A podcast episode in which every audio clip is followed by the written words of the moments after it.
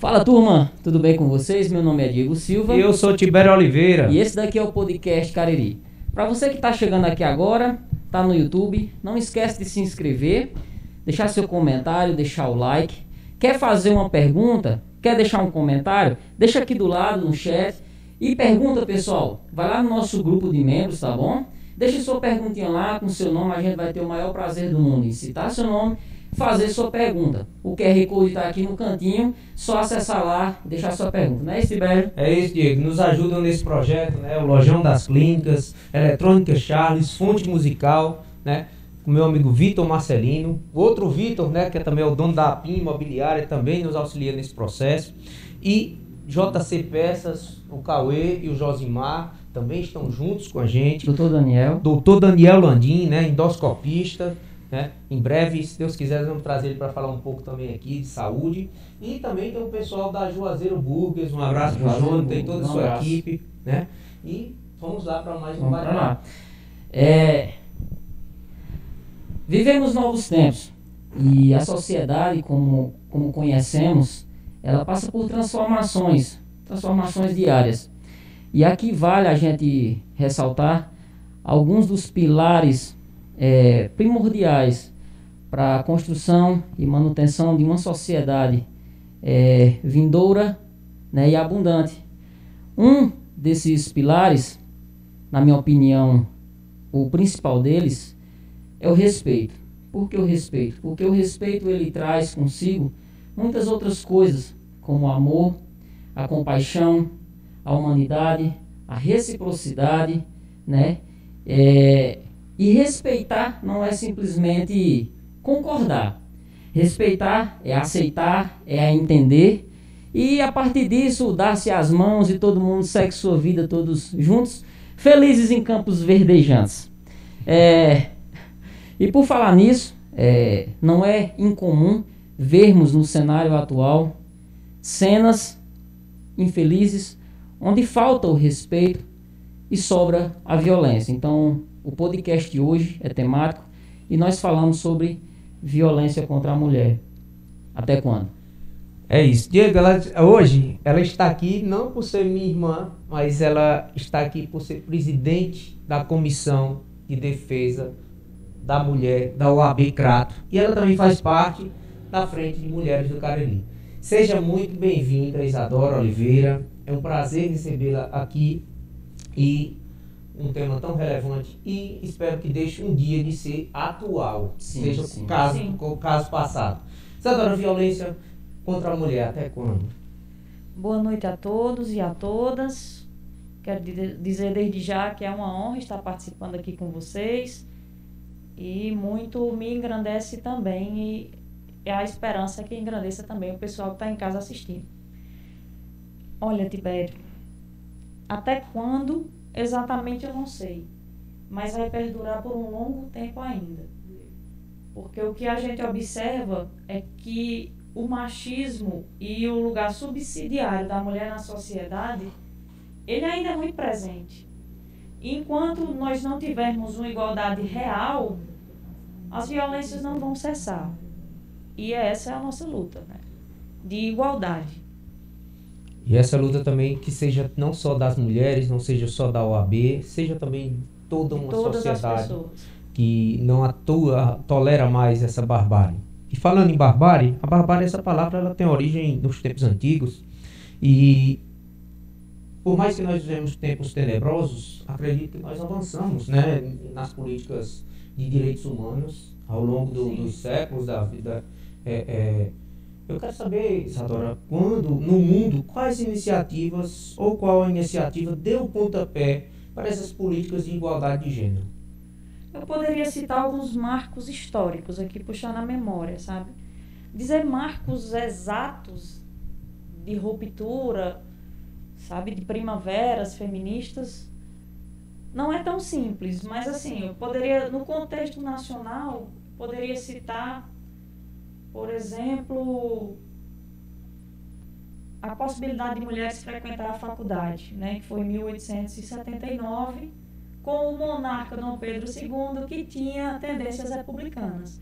Só que aí nos traz outras, outra questão também que eu não posso me eximir de falar aqui. a Angela Davis fala da indivisibilidade da justiça. Então, nós não podemos, por exemplo, legitimar que mulheres brancas possam ir na faculdade enquanto as mulheres negras ainda eram escravas, porque a escravatura acabou no Brasil em 1888. Então, assim, tudo está interligado, sabe? Não é só a violência contra a mulher, são todas as violências. Se nós não lutarmos contra todas, não, que pessoas seríamos nós? Então, assim, esse é o marco, não deixa de ser um marco, a ida da mulher à universidade. Mas, assim, que mulher era essa? Também tem isso, né? Se as mulheres negras estavam excluídas, é um avanço ambíguo. Posso citar também né, o 8 de março, em 1911, que foi quando mulheres se, se levantaram contra os desmandos né, do, do patrão, elas eram operárias, e aí fizeram greves, protestos, e houve um incêndio onde vitimou 129 mulheres dentro foi no Brasil, né? Não, foi em Nova York. Nova York. Em Nova York. Posso citar outros marcos históricos. Assim, o 8 de março é bem presente porque ele marca né, o Dia da Mulher Internacional. Sim. Dia Internacional da Mulher. Poderia continuar citando também, nós aqui no, no país só tivemos acesso ao voto em 1932, então assim, foi ontem não faz nem 80 anos. A, as Nações Unidas só lançam carta reconhecendo a igualdade entre homens e mulheres apenas em 1945. Então, assim, são questões que são recentes, né? Os tempos, né, de, como, você, como você falou, estão mais polêmicos, acredito que pelas redes sociais, né? O diálogo funciona muito rapidamente hoje mas, assim, ainda não foi suficiente para que a gente pudesse dirimir muitas e muitas questões, né? É, é eu só fazer um, um, um, pequeno ponto. Eu tenho, às vezes, a impressão, e sempre acontece uma coisa como aconteceu essa semana, que quebra meu, meu, meu raciocínio lógico. Às vezes eu tinha a impressão que hoje estava bem mais fácil de você tocar em determinados assuntos, como, por exemplo, um exemplo, assumir uma homossexualidade. Eu achei que hoje era mais fácil pelo, pela, pela origem que eu venho, pela idade que eu tenho. Assim como eu não imaginei que aconteciam determinadas situações daquele tipo ainda hoje. Eu não falo assim, é, eu falo daquele tipo porque você vê às vezes uma agressão, uma coisa, um vídeo na internet e tal. Mas foi uma coisa tão absurda, porque eu digo a você, só consegui ver aquele, aqueles vídeos, bicho. Depois que a gente veio aqui uma vez, eu só consegui ver uma vez. Eu não achei que. Eu, é isso? Sim, sim, eu, eu achei. É, eu achei. além de achar um absurdo, eu não acreditava que isso acontecia ainda. Assim, então é, essas coisas vêm assim para quebrar realmente e de mostrar que é pouco ainda o que a gente faz em relação a isso, né? É, antes, quando eu, antes de adentrar no movimento, eu também não achei que acontecesse com tanta frequência como acontece. Infelizmente, cenas como aquelas são muito mais comuns do que o que a gente pode presumir. E aí, assim, foi todo mundo pego né, de surpresa porque era um cara famoso e aí viraliza, né? Sim. Mas quem luta no movimento, quem está no movimento, quem recebe essa demanda, lida com isso diariamente. Diariamente, né? Eu aproveito, Sadra, faço essa pergunta para você. É, como você acha que o crescimento da comunicação através da internet influenciou ou pode influenciar a defesa da mulher? Agrupamentos que antes talvez não fossem possíveis, hoje são bem mais fáceis de acontecer. Porque a sororidade entre mulheres, ela pode vir de uma mulher lá no Japão que pode apoiar que pode lançar uma campanha, que pode. E aí criar uma rede de apoio e de, e de exigir realmente respeito e políticas públicas que abarcam a mulher e que assim possam inserir a mulher no contexto social onde a gente deve estar, porque também é outra questão a se tratar, né? A mulher é bem menos valorizada do que o homem, por exemplo, no mercado de trabalho, isso é só um mínimo exemplo. E aí essas pressões sociais, elas podem criar força e aí catalisar o processo de, de isonomia, né? Como eu já disse, que a nossa luta é realmente por igualdade, nada mais do que igualdade. Você acha que, que também essas redes que você falou, elas, as mulheres se acham mais fortes porque não estão sós? Elas acham também é, como lugares para. Não amparo, né? Eu acredito, né? Um amparo de, de, e também, assim, Diego, é, de formação até de saber seus próprios direitos. Como é que você acha que a internet influenciou? Sem dúvida, a internet permite que se chegue informação e que essas redes de apoio possam ser criadas, né? Que é um, é um assunto polêmico, o que eu vou citar agora, que é a questão do esposa, que a gente teve há um ano e há alguns hum. meses aqui no Cariri, e que mulheres que não se sentiam embora seja um tribunal de exceção, eu sou, eu sou advogada, reconheço isso, a internet não seria o lugar oportuno para aquelas demandas. Ao mesmo tempo, enquanto mulher, eu vejo que aquelas mulheres fizeram aquilo porque elas não se sentiam amparadas em, outros em outros lugares. Talvez essa seja a dúvida não só minha, mas me refresca a memória.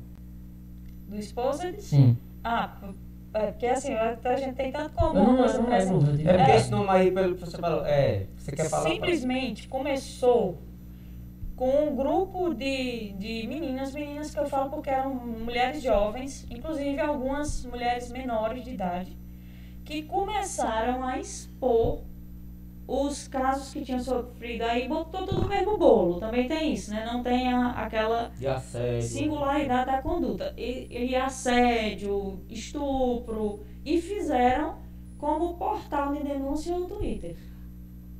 Lembrou? E aí lançaram, foram lançados nomes de pessoas, de muitos caras que são pessoas públicas, e isso repercutiu, e aí também esses homens é, não tiveram o direito constitucional de ampla defesa e contraditório, muitos não tiveram a conduta singularizada, então não sabia como, como poderia proceder. Mas assim, por que, que aquelas mulheres fizeram aquilo? Por que, que aquelas mulheres não se sentiram amparadas para ir na delegacia, para ir numa promotoria, para ir e fazer uma denúncia, sabe? São vários questionamentos. Então, assim, está faltando realmente ainda, embora haja, embora na internet se crie um grupo de apoio, está faltando ainda um mecanismo para se chegar e para se abarcar essa demanda. Sobre um aspecto legal, aquilo não é válido.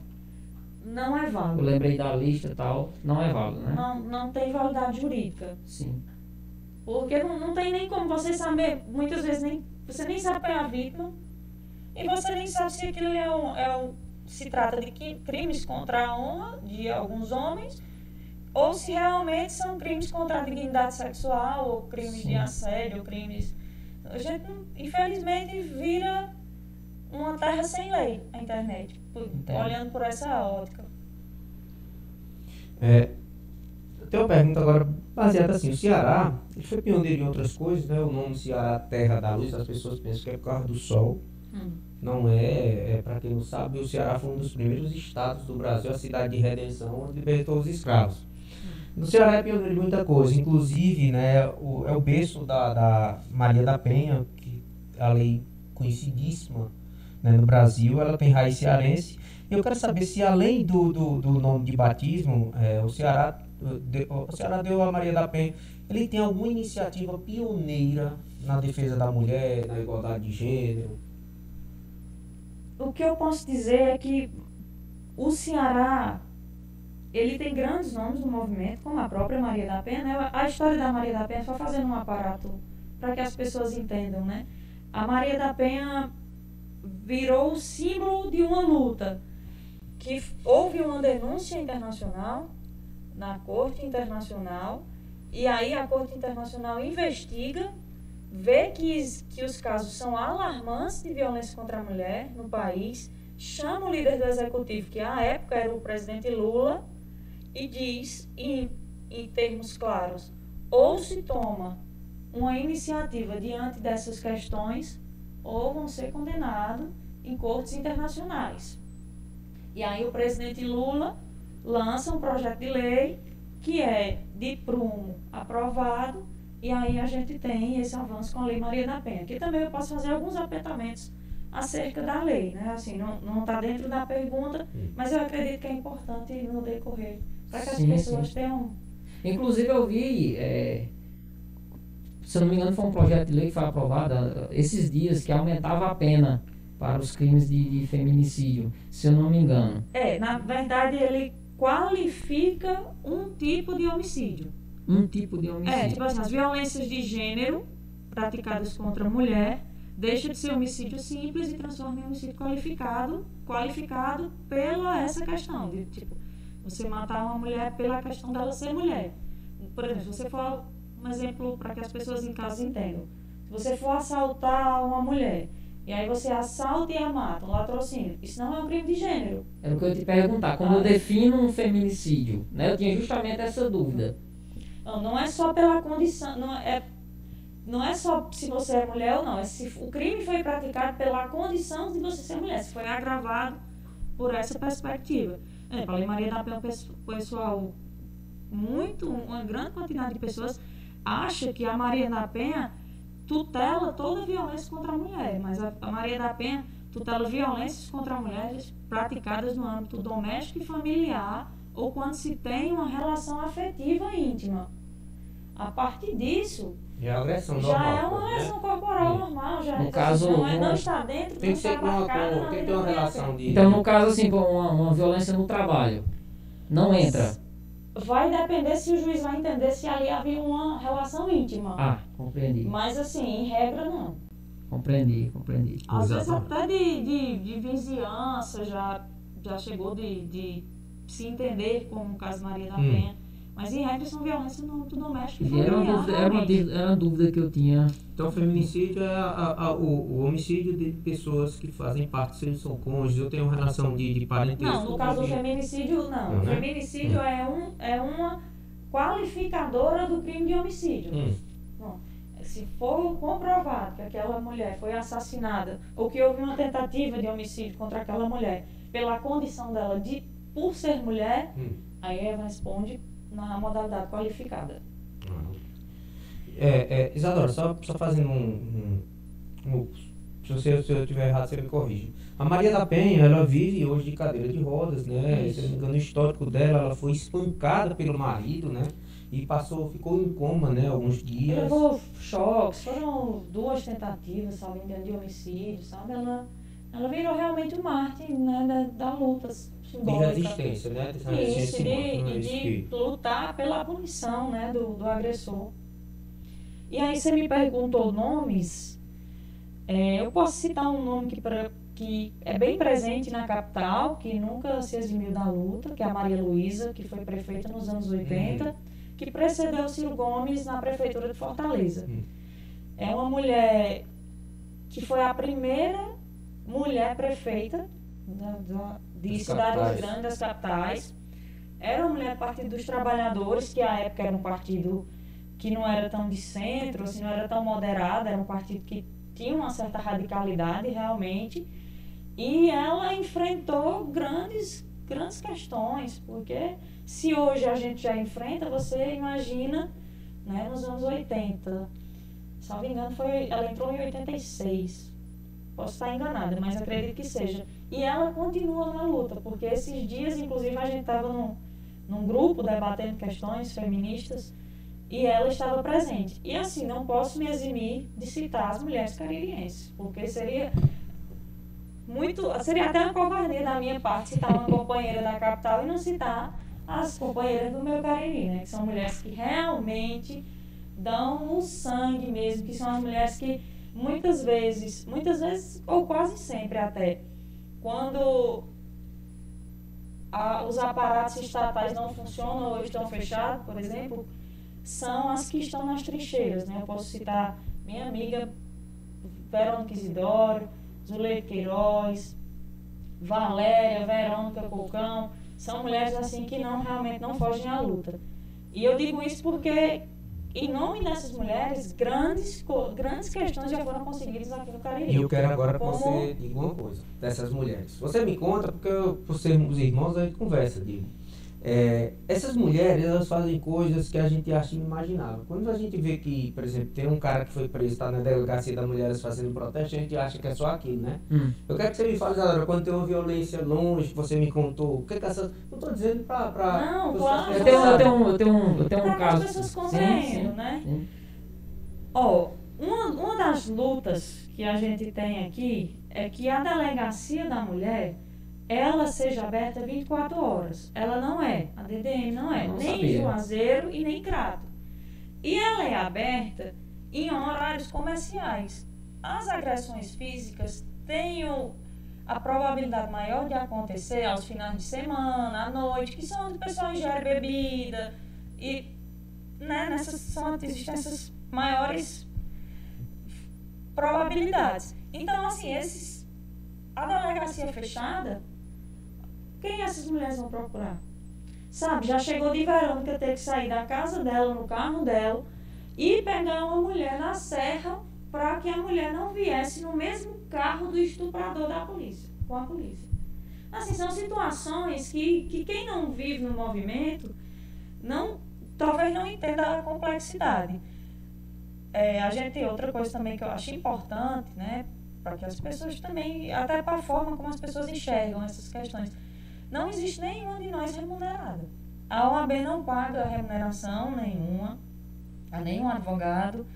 É, a Frente de Mulheres do Cariri não recebe é, nenhum incentivo financeiro de, de nem ente, nem ONG, nem nenhum ente estatal, nem nada. Muito pelo contrário, nós aqui fazemos doações mensais. Então, assim, são mulheres que tem que, que dar o reconhecimento, porque são realmente pessoas importantíssimas. Vocês fazem um, um trabalho anônimo muito importante, e eu vou dizer porque o anônimo. É, antes de ontem, eu estava conversando com uma aluna minha e falando da sua vinda aqui e que a gente ia conversar sobre isso. Ela, Diego, deixa, deixa eu te contar uma coisa. Uma vez, uma amiga minha, ela levou uma, uma facada do marido e esse cara fugiu. Ela foi, prestou queixa e esse cara passou um bom tempo em outra cidade. Por algum motivo, ela descobriu que ele estava aqui e era justamente no final de semana. E ela disse que foi na delegacia, ela é do Crato, é da gente aqui. Ela foi na delegacia e simplesmente a polícia disse que não podia fazer nada. E ela disse: teve uma mulher, que teve uma mulher de uma ONG, uma cooperativa, ela disse, não, nem lembra, que foi, fez a maior briga até que, esse, que, que a polícia foi buscar esse cara lá onde ele estava e ele ficou preso a partir daquele momento. Porque já tinha um mandado contra ele. E eu disse, tu lembra pelo menos o nome? Assim, não, gente, não lembro. É por isso que eu estou falando que é um trabalho muito importante que é anônimo. Pois, ó, Diego, o NUDEM foi uma luta. O NUDEM é o núcleo da Defensoria de Defesa da Mulher, que é no Crato, que é quem administra é o, o Dr. Rafael Vilar, que também é um, um cara que hoje eu considero um amigo, porque embora seja homem, para lidar com as questões da mulher, ele realmente tem uma sensibilidade diferenciada, né? A gente tem que dar a César o que é de César e dar a Brutus o que é de Brutus. E a defensoria aqui são parceiros, né? Doutor Emanuel, então assim, a gente também é bom citar para que essas pessoas tenham crédito, a instituição tenha crédito, Sim. né? E aí eu lhe digo que esses mecanismos são possíveis por causa da luta feminista caririense.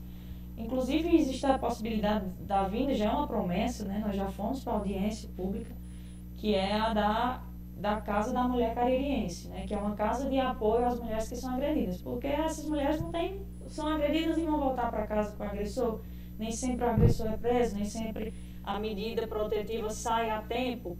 Muitas vezes as meninas responderam mulheres agredidas, escondidas, porque se o marido ameaça, se for, vai matar lá. E sabe? às vezes elas nem têm é, condições financeiras para se manter, manter os Na enorme maioria das vezes a gente já pagou passagem para um ir para o Maranhão. A gente faz a cota no grupo. Porque se ficar aqui não tem onde ficar, o marido vai matar, não tem família. Não... Gente, é uma coisa. É, é tão é uma é, é tão é, e é tão doído fiz, e aí você imagina disso. também porque não é a gente acaba absorvendo essas, essas histórias sabe não são histórias maravilhosas. E aí? Quando você faz uma dessas, você fica um final de semana, acabou o seu final de semana. Eu fiz questão, Isadora, de. Porque eu já conhecia essa realidade por você me contar, mas as pessoas às vezes não sabem é, qual como é a luta dessas pessoas, só vê, só vê isso superficialmente. Você trazer um problema que não é seu, teoricamente, para casa, sim, é sim, é e você sofrer com esse problema. Não é né? é seu diretamente. Não é seu diretamente, é, é, é seu em termos de sociedade. é um problema de todos. Exatamente. Né? Mas, e... Mas eu acho que o diferencial está em você ter a escolha. Sim. Né? É, eu posso escolher, eu posso escolher fechar minha porta e só não ver isso. Até eu posso escolher dar e abraçar, é, justo.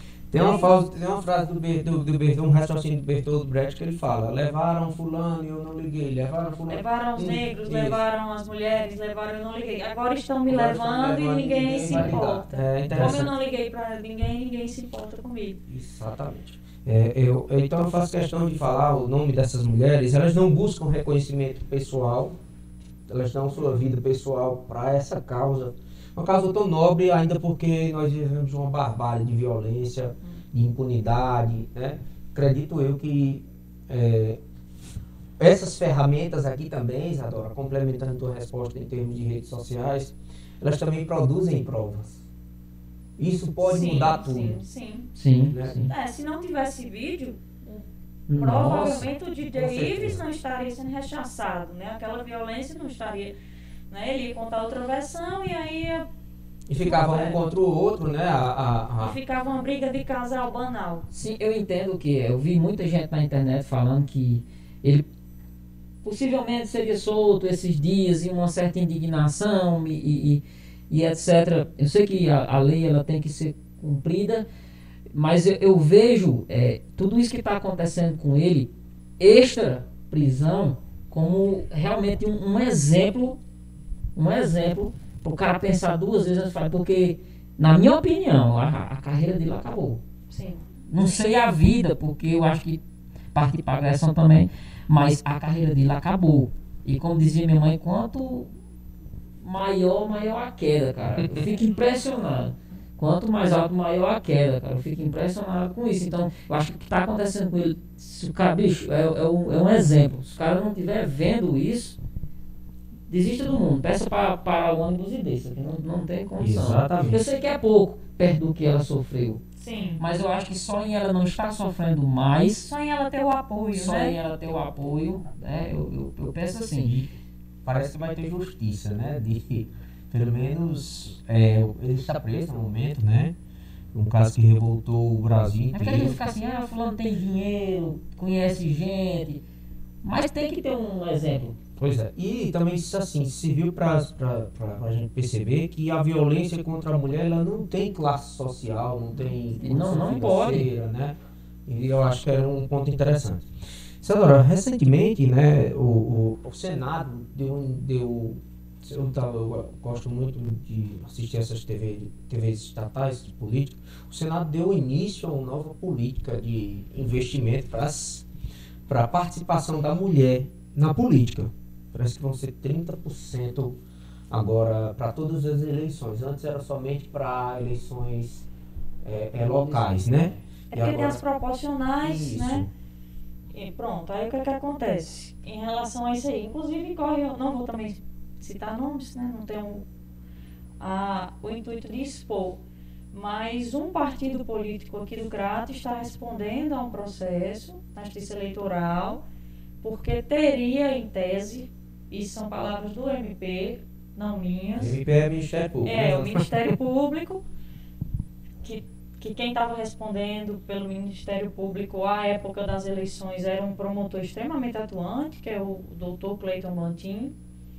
E aí ele faz um levantamento de que esse partido, que tem vereadores eleitos, tenha que ter, que, que haja cassação porque não foi respeitado a cota, o, a cota feminina de 30%. Em verdade, teriam até formalmente constituído essas mulheres enquanto candidatas, mas que usariam de candidaturas fantasmas. Não sei como vai se desenrolar essa história, né? Porque o MP não julga, quem vai julgar é o juiz eleitoral. Mas é uma, uma lei presente e que precisa ser respeitada, sob pena de que haja cassação. Deixa eu só, só tirar uma, uma, dúvida minha. No caso, vamos lá, para tentar entender melhor. É, essas. Houve sei, não sei como diz, um cadastro, a filiação, né? Elas saíram candidatas. Saíram candidatas, não fizeram campanha. Nem elas votaram nela, parece. não, isso, é, ainda tem essa. Não, não fizeram campanha nas redes sociais, não se manifestaram enquanto candidatas em nenhum momento. Então, o promotor ah, oferiu essa questão. É. Aí tem que ver também como foi que foi usado o fundo partidário. São Entendo, Processos desse tipo são muito comuns. Uhum. E os partidos hoje já têm uma, uma atenção nesse sentido para evitar prejuízos maiores. Ah, entendo. Ó, Diego, tem um dado aqui muito interessante, Sadora. O Brasil ocupa a centésima décima quinta posição no ranking mundial de participação de mulheres na política, ou seja, de cargos, né? É, você acha que essa participação aumentada traria mais segurança as mulheres iriam, iriam teoricamente legislar em causa própria, um, por, por um bom motivo? Sem dúvida, sem dúvida. Na realidade, a gente está tratando do tema mulheres, mas eu volto para toda a pluralidade. Se nós, do Brasil, hoje, a população, em sua maioria, se declara negra ou parda. Se você for ver quem ocupa os cargos do Senado da República, eu não estou nem lembrando de nenhum senador preto, por exemplo. Então, assim, as demandas daquele daquele grupo político não são trazidas à baila. E se são, são de uma forma muito ínfima. Não são. Pela falta não, de representação. É pela falta de sensibilidade também, assim, sabe? Embora tenha, tenha homens que, que façam parte realmente da nossa luta e que encabecem e que estejam dispostos a realmente ajudar, quem é percussor na luta é quem sofre. Sim. Não tem como você tirar essa, essa, essa primariedade, sabe? Não tem. É, é, existe, não, não sou a. não faço parte da política radical de lugar de fala. Acho que existem pessoas que são privilegiadas realmente, que são pessoas brancas, que estão nos espaços de poder e falam pelo coletivo. Mas assim, não tem. Não, por que não ter? Porque não quer que justifica. Nós mulheres somos a maioria da população brasileira. Por que, que nossa representação é tão pouca? E por incompetência não é. É, isso Pai de mulher, nem negro, nem Agora o Ivan falou na questão do, do Senado, eu também fiquei agora na cabeça procurando. Que, e aquilo ali já foi uma luta, porque não existe nenhuma mulher que esteja dentro da, da CPI no de Senado, fato. No Senado assim, tem quantas mulheres? Aliás, eu saiba só duas. Que eu não, é tem mais de Tebet e Elisiane. Tem mais de duas. Eu sou muito ruim com nomes. Tibério é maravilhoso, eu sou é. péssima. Ele é. Mas, mas, assim, tem, eu tenho acompanhado a CPI da Covid e, e não são só duas, não. Existem outras. Hum. Agora as mulheres estão dando show. É... Postura. Sadora, tem uma pergunta muito interessante, viu, Diego? O João do Juazeiro Burgos. É, ele pergunta, Isadora, como eles, como nós, empresa, podemos faz, ajudar a fazer isso parar e agir diretamente em prol das mulheres.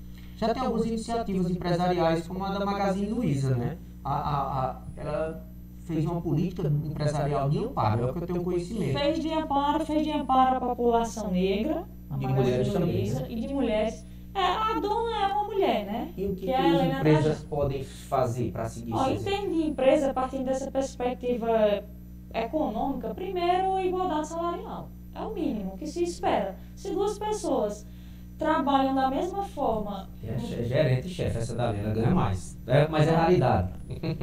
É, ah, prestando uma linha ali.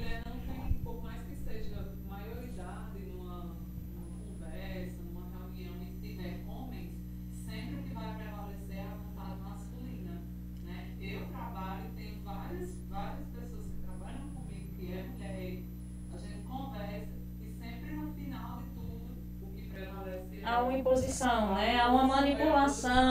A um... é. Lá em casa quem manda é a mulher, viu?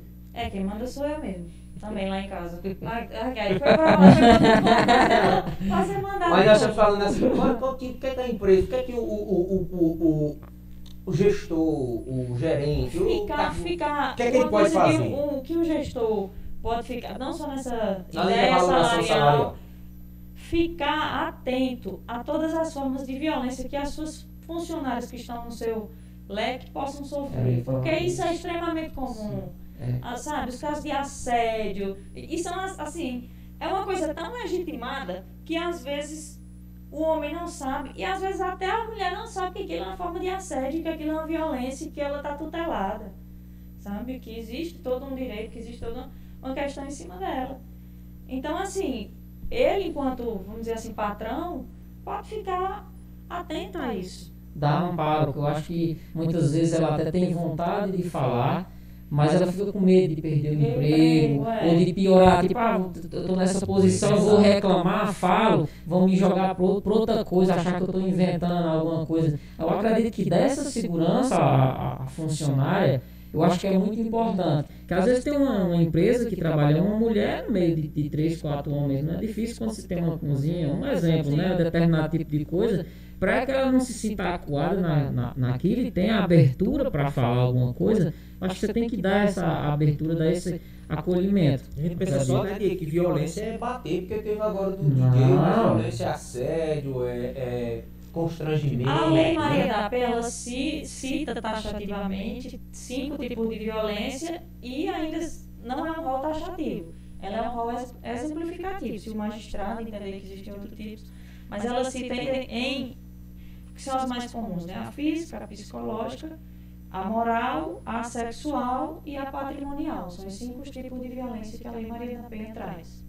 Fala um pouquinho para o pessoal de Entender, né? Essa, pronto. Eu ia perguntar da patrimonial, nunca ouvi falar também. Pronto. A, a, podemos começar pela patrimonial, quando a mulher não tem autonomia financeira sobre, inclusive, os frutos do trabalho dela. O homem quer controlar a conta bancária, quer controlar o dinheiro da mulher, coloca a mulher em situações constrangedoras por esse nesse viés econômico, sabe? Sim. Tira o que é da mulher para si. E aí são, esse é um, é um exemplo. A violência física acredito que seja autoexplicativa, né? A psicológica é quando o homem comete espécies de tortura psicológicas com a mulher, sabe? Humilha, é, agride verbalmente, isso é uma violência psicológica. A violência moral, ela pode se confundir com a violência psicológica. A violência moral, ela faz parte dos crimes contra a honra, que é calúnia, injúria e difamação. Né? Existe a, a, honra subjetiva da mulher, que é você agredir, chamar com palavras de baixo calão, dizer coisas pejorativas com, com a mulher que mexam com a honra dela, assim como sair falando a terceiros esse tipo de coisa. A violência sexual é quando o marido, o namorado, é, não vou dizer, não com violência ou grave ameaça, porque com violência ou grave ameaça já é crime de estupro. Mas é assim, impõe uma relação sexual que a mulher não quer, impõe né? que a mulher não use, é, obriga a não ser usado preservativo, Sobre um por termo exemplo. de chantagem, pode ser? Pode ser também, pode, pode ser. Assim, né? é, a conduta ela vai depender do, do, de onde o juiz enquadrar, mas é basicamente Acho que já falamos de todas, né? Já. Onde eu posso colocar, é, que agora tem, tem, se falado bastante a questão do, do relacionamento abusivo, onde eu, onde eu encaixo nesse contexto ou ele está fora desse, desse Não, dependendo do nível de relacionamento abusivo, existe sim a violência psicológica. Eu acho que é o que se assemelha mais a essa questão do. Sim. Porque, é, pelo, que eu, pelo que eu entendi, é como, como se o homem, dentro de várias situações, ele fizesse a mulher se sentir culpada e obrigada a ficar com ele por, por A violência patrimonial também pode é, se sim, enquadrar, é, né? Justo. O, o, Isadora, nós temos aqui, né, já, já falou da Delegacia da Mulher, inclusive a titular da Delegacia da Mulher, a doutora Camila Brita, ela vai estar aqui também, ela está no recesso, ela trabalha muito, já esteve envolvida nos principais casos de, de crimes contra as mulheres aqui, né? É, ela é uma pessoa bem presente também em entrevistas, acredito que as pessoas conheçam. Além da Delegacia da Mulher, Isadora, é, nós temos quais outras estruturas do Estado ou da sociedade civil que as mulheres possam se amparar? Você da, da, Conselho da, da Mulher Cratense. Conselho é um conselho formado, é um conselho de. É um conselho formado de hum. acordo hum. com o voto. Hum. Existe uma eleição. E aí é são pessoas do município, né? O município que organiza o conselho. Hum. Nós temos a Defensoria Pública, hum. que é pelo NUDEM, né? na pessoa, como eu já citei, do doutor Rafael Vilar. E nós temos, nós temos a OAB, hum. agora eu tenho que falar da instituição a qual eu pertenço, né? que a OAB também, muita gente acha que a gente atua diretamente nos casos concretos enquanto advogada. A gente não, não atua dessa forma, até porque a gente não tem nem como, não tem nem estrutura. Como eu já salientei, a OAB ela não, não remunera os advogados que fazem parte da administração. Então, se a gente for advogar por todas as mulheres que nos chegam, isso ficaria impossível. Quando aconteceu o caso do Exposed, que eu já citei, nós abrimos um canal de assessoria jurídica. Mas gratuito? assim, gratuito, gratuito para acolher, primeiramente, porque a, quem trabalha com esses casos diretamente tem que se entender que antes mesmo de qualquer esclarecimento jurídico, antes mesmo de qualquer encaminhamento, você tem que acolher aquela mulher, porque ela vem extremamente fragilizada. Sofrer uma agressão já é ruim, quanto mais no seu companheiro. Né? Vamos pensar, sim, sim. não tem nem. Então, assim, a gente faz esse trabalho queira quer não, porque sempre chega, embora não seja, a gente não, não vá peticionar em nome daquela mulher, a gente recebe, a gente faz um acolhimento, a gente faz uma triagem, e aí encaminha para a defensoria, e aí já, já marca a hora de atendimento, tudo. É, eu vi um, um dado, Correio Brasiliense, do ano passado aumentaram 2% né, a taxa de, de feminicídio e mais de 22 mil denúncias de violência contra a mulher em todo o Brasil. Isso dentro da pandemia. Quando começou a pandemia, o pessoal falava muito assim, a hora de ver os casamentos durar agora. Porque muitas vezes você terceiriza amor. Passa o dia em casa, a mulher passa o dia trabalhando, a mulher passa o dia trabalhando, chega à noite às vezes só para jantar e dormir. Como você deixava também seu filho na escola, que é terceirizar a educação, que eu acho isso horrível. Depois podemos falar sobre isso. Mas quando você chegou a hora de conviver de verdade, a gente já sabia que alguma coisa ia acontecer, ninguém sabia o quê. Muitos relacionamentos se fortaleceram, muitos deles. Que você passa a conversar mais, a admirar mais aquela pessoa. Mas, infelizmente, também aumentaram, e acredito que, não é botando culpa na live, não. Mas também a questão do, do, do álcool, é, principalmente no, ali no, no início, que era quase todo dia, live e tal. Também, as tensões, né? É, muitas tensões, estresse. Problemas financeiros. Sim, sim. É, é, aí eu percebo o seguinte, essas mulheres, muitas delas, às vezes denunciavam anonimamente, mas não tinham a coragem de sair de casa por uma certa dependência e, e, ao meu ver, muitas vezes, na grande maioria, financeira. Na tua opinião, como a gente poderia sanar esse, esse problema ou tentar minimizar de alguma forma, não ser um projeto de lei, uma mudança, um incentivo, não sei. Bom, Diego, a gente não, não esmiuçou aqui algumas questões jurídicas, porque tem um nível de complexidade maior. Sim. E aí eu também, se eu fosse adentrar nesse tema, eu gostaria de falar melhor para que eu não fosse mal interpretada. Ok. Mas assim, sendo bem simplória, eu não acredito no punitivismo. O que é o punitivismo? Eu sou advogada criminal. É o que eu amo fazer, é o que eu mais estudei na minha vida e é o que eu quero passar a minha vida toda estudando e atuando. Entretanto, eu tenho plena ciência que não é pela seara criminal que a gente vai resolver qualquer problema social. Seja ele violência contra a mulher, seja ele homicídio comum, seja ele qualquer crime que seja é, a história mostra, né, a criminologia mostra que você endurecer, enrijecer leis, aumentar penas, por exemplo, não faz com que a prática daquele delito cesse ou, ou sequer diminua. Então, assim, a única alternativa é uma alternativa pedagógica. Eu comecei dizendo que tinha medo de ser mal interpretada, porque às vezes a pessoa diz, ah, quer dizer que não é para aprender, ah, quer dizer. Não, não é assim. Quem praticou um crime, existe o tipo penal, ele tem que responder ao processo, tem tudo. Cada caso é um caso. Se for de prender, que prenda, sabe? Mas assim, dizer que esse, esse tipo de, de ação vai diminuir, a violência contra a mulher, não vai porque aquele cara sequer vai, vai refletir se a conduta dele foi certa ou errada, sabe? Muitos dos homens que praticam violência contra a mulher, eles acham que têm o direito, sabe? Porque o, o doutor Rafael, que eu já citei aqui hoje, eu estou citando muito o nome dele, a orelha dele deve estar coçando. Mas o doutor Rafael tem uma pesquisa aqui no Cariri, que existem níveis altíssimos de violência contra a mulher, diga-se de passagem, embora nós sejamos uma terra de muita cultura, né, a cultura também da violência contra a mulher é presente. O doutor Rafael tem uma pesquisa que fala da violência transgeracional, que é aquela pessoa que viu os pais, ou a mulher, ou o homem, praticando violência, o filho tende a ser violento e a mulher tende também a naturalizar e aceitar uma violência futura. Isso. Então, assim, embora, por exemplo, você vê o caso do DJ, DJ Ives, qualquer pessoa, eu vou dizer assim, comum, sensível, né, que você não você quer você quer matar ele. Você fica numa indignação você fica se perguntando meu Deus como é que outras pessoas presenciaram não pegaram uma, uma faca minha, se fosse é, uma como é que não pegaram uma faca e não mataram esse cara? Que cara estou tudo tá, tá, tá. Não, o caso dele é só mais um assim que não vai ser resolvido por essa, essa questão prende, prende. Não pode resolver com o fígado, né? É, exatamente isso. Com, com... E dentro do caso dele, dentro do caso dele, tinha, é, é, inclusive a menina a, falando, né? Eu esqueci o nome dela agora. Pamela, Pamela. É, Holanda.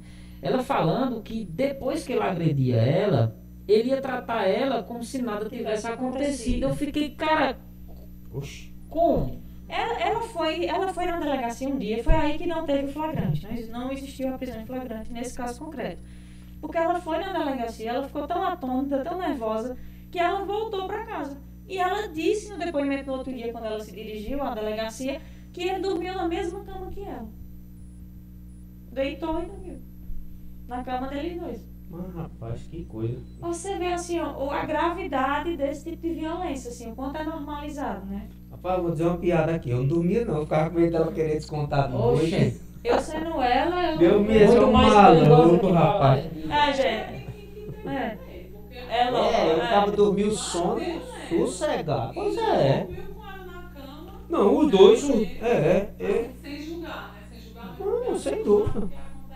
Exatamente. Nós estamos aqui só levantando hipóteses, né, Ali? Levantando uma bandeira que, assim, eu acredito que várias mulheres teve a mesma postura que ela teve, que ela teve na, na, no fato dela. Porque outras mulheres, infelizmente, querendo ou não, são dependentes dos, dos maridos financeiramente. financeiramente sim. Ainda muito existe né? muito essa, essa cultura de, de o provedor ser o homem. Até porque o homem ganha mais no mercado de trabalho.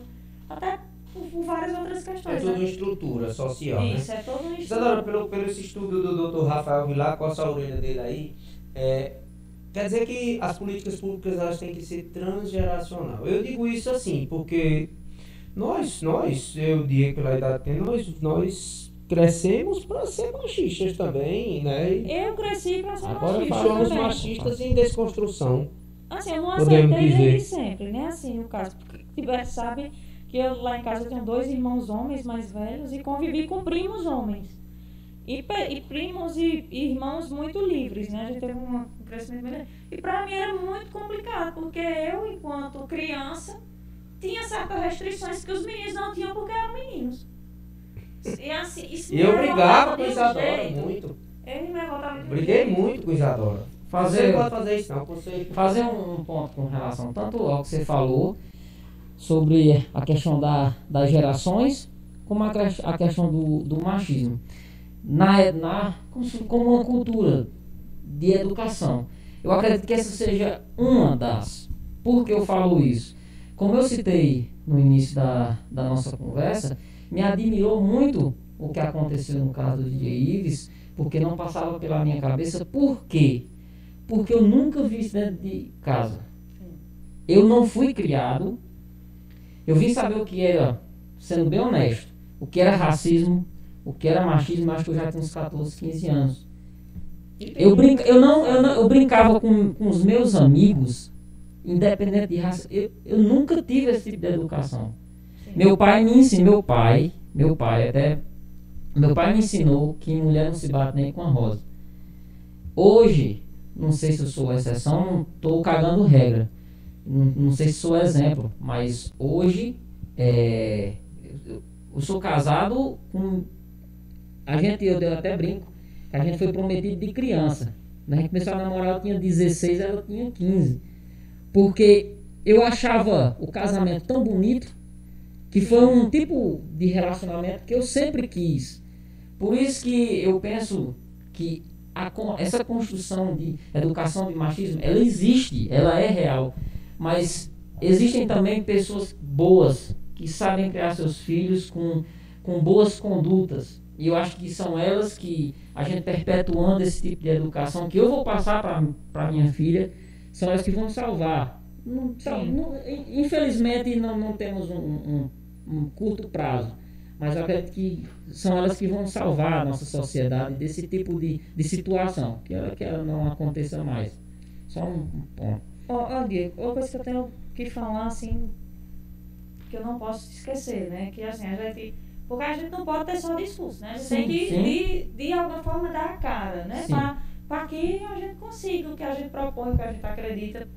E aí, a, a Prefeitura Municipal do Crato né, vendo o quanto o movimento se empenhava nisso, foi uma exigência do movimento também, a implementação do ensino da Lei Maria da Penha na rede pública é, municipal do, da, do, da cidade do Crato. E aí o que foi que aconteceu? A Secretaria de Educação convidou a URC e a OAB e nós, nesse momento, estamos fazendo a formação desses professores. São, foram, são cinco aulas piloto eu só estou um, um, tanto quanto frustrada porque eu sou analógica, eu não sou digital. Eu queria conhecer essas pessoas, eu queria estar com essas pessoas. No momento, não é possível. A gente até postergou um pouco na esperança de a pandemia não demorar tanto. Sim. Só que chegou um momento que não tem, não tem mais como esperar. A gente não, nessa insegurança. E aí a formação já começou, teve uma aula inaugural que muita, muita gente participou, foi incrível. E aí são além dessa aula inaugural, são quatro módulos. A OAB, a Comissão de Defesa da Mulher, está responsável pelo último módulo, que é onde vai se fechar com a análise for, da formalidade da Lei Maria da Penha, mas se começa a trabalhar para esses professores desde os primórdios do que é ser mulher, do que é o papel da mulher na sociedade, da invisibilidade, do apagamento. E aí até a gente chegar, faz todos os recortes, recortes de gêneros, recortes de sexuais, recortes, sabe? Até se chegar na Lei Maria da Penha para que esses professores tenham formação para se passar para as crianças. Eu acredito que com essa iniciativa nós podemos ser é, pioneiros num, num, jeito diferente de educar, porque eu falo isso. O Jonathan, quando esteve aqui, que é o proprietário da Juazeiro Burgers, ele veio de São Paulo, e ele disse, cara, que vocês nordestinos nunca, nunca percam essa educação que vocês têm, esse respeito que vocês têm. Ele achou muito bonito a coisa da benção. Hum. Da benção.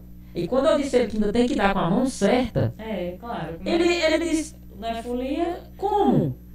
Aí, aí na hora que você tem a percepção que, é, apesar de como o pessoal achar que aqui por ser interior do Ceará é todo mundo retrógrado e não é, é, eu acho que são esses valores que a gente tem que aperfeiçoar e passar para frente. Então, acredito que uma iniciativa como essa ela vem para somar muito a nossa, a nossa educação. É a nossa política, política pública hoje que é realidade, né? Que... Realidade, já está, já está vendo a formação. Que bom, que o nosso módulo é em setembro. Já tem data, já tem tudo. Diego, tu tem mais algum questionamento? Eu tenho mais um questionamento para a gente para a parte final. É... perguntar sobre a Pode perguntar logo. Pronto. Essa que eu vi recentemente, o, o pessoal falando sobre essa questão da legítima defesa da honra, que às vezes os caras querem qualquer emplacar isso aí. Eu achei um absurdo. Eu acredito que isso nos casos de traição. Quando o cara mata a mulher, aí ele quer alegar isso. É. Eu achei um absurdo. Queria saber o que você tem a falar sobre isso. Olha, esse. É, é isso, não, não? Na verdade, foi proibido o que é, o que é essa questão que o, que o direito está comentando.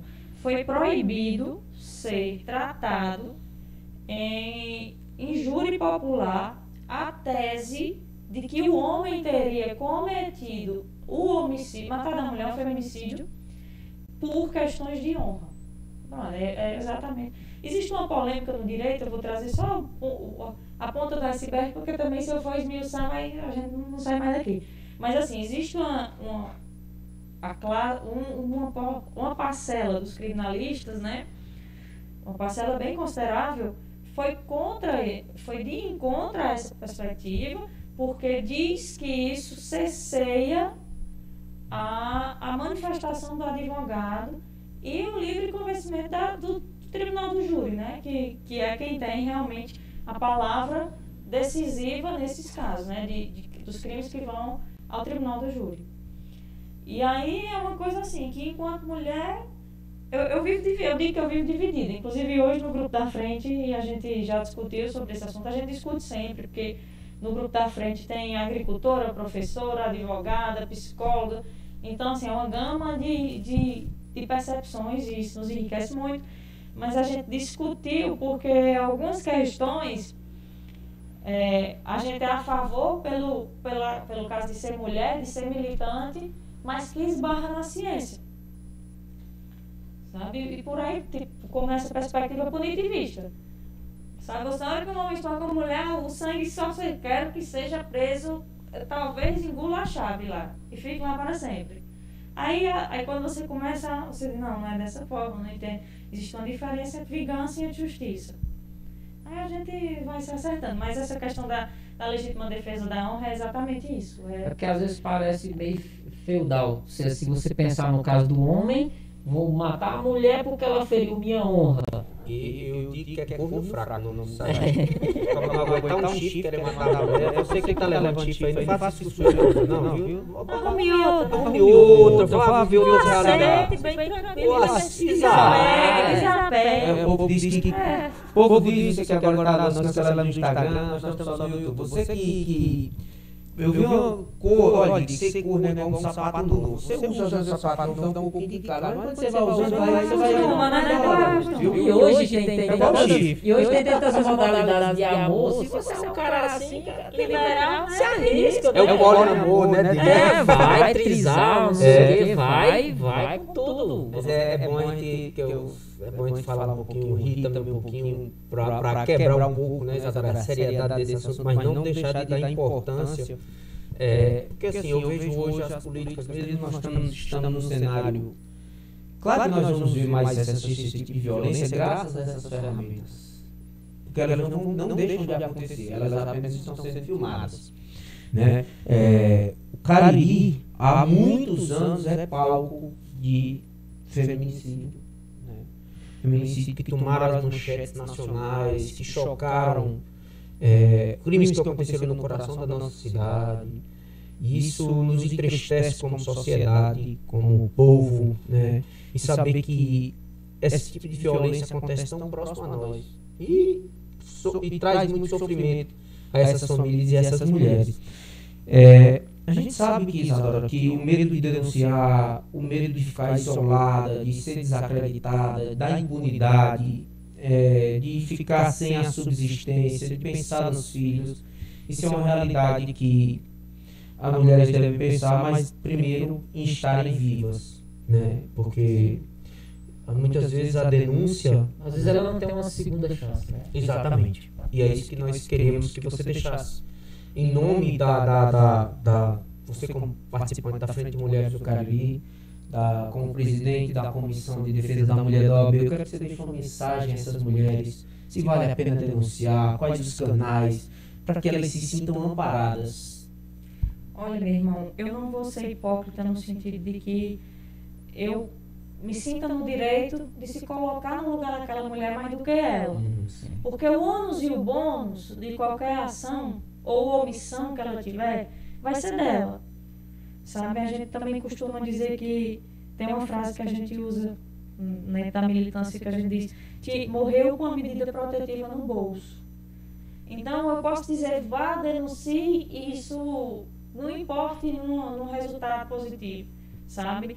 Mas em regra, em regra, pela minha experiência, pelo meu estudo, pela minha vivência, é denuncie, se fortaleça, procure independência, quebre esse ciclo vicioso de violência. Porque se não for você, não vai ser seu agressor que vai cessar. Sabe? Essa violência, faça isso por você, faça isso por seus filhos, principalmente, porque é um trauma enorme para crianças que convivem num ambiente desse. Como a gente já falou da violência transgeracional, corre risco dessa criança sofrer efeitos a vida toda por presenciar, viver isso. A criança também sofre violência. Então é isso.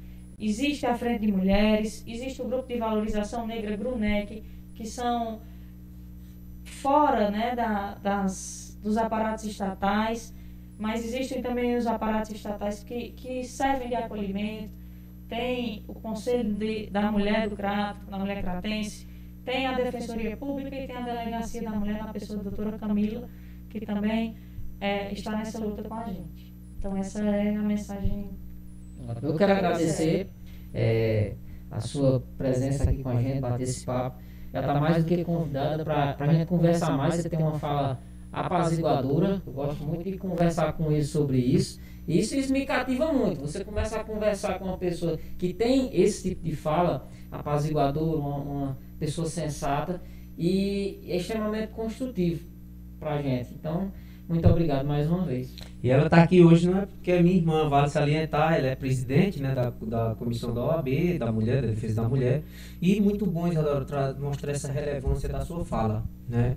Mostrar que eu sempre me pautei no meu exercício profissional em prestar também um serviço, não só para a minha subsistência, prestar um serviço de utilidade pública. Dá uma função social à nossa existência. E, né? é, isso, e é isso que eu acho que você faz hoje. É, se colocando o salário que você recebe é esse. Né? É salário e obrigação de quem tem as ferramentas que adquire ao longo da vida. Eu sou cristã, então assim, é uma obrigação, claro, respeitando todas as demais religiões, inclusive frequento, já fui em outras, porque eu acho lindo as manifestações de fé, mas como cristã não é só uma, uma possibilidade, é uma obrigação, né? O podcast Cariri está de portas abertas, né, Para você com certeza. Fique eu que agradeço, pessoal. Beijão. Tô bonita? Essa câmera aqui manda um beijo no final, ó. Deu certo aí? Esse ar não fez. Não, fez não.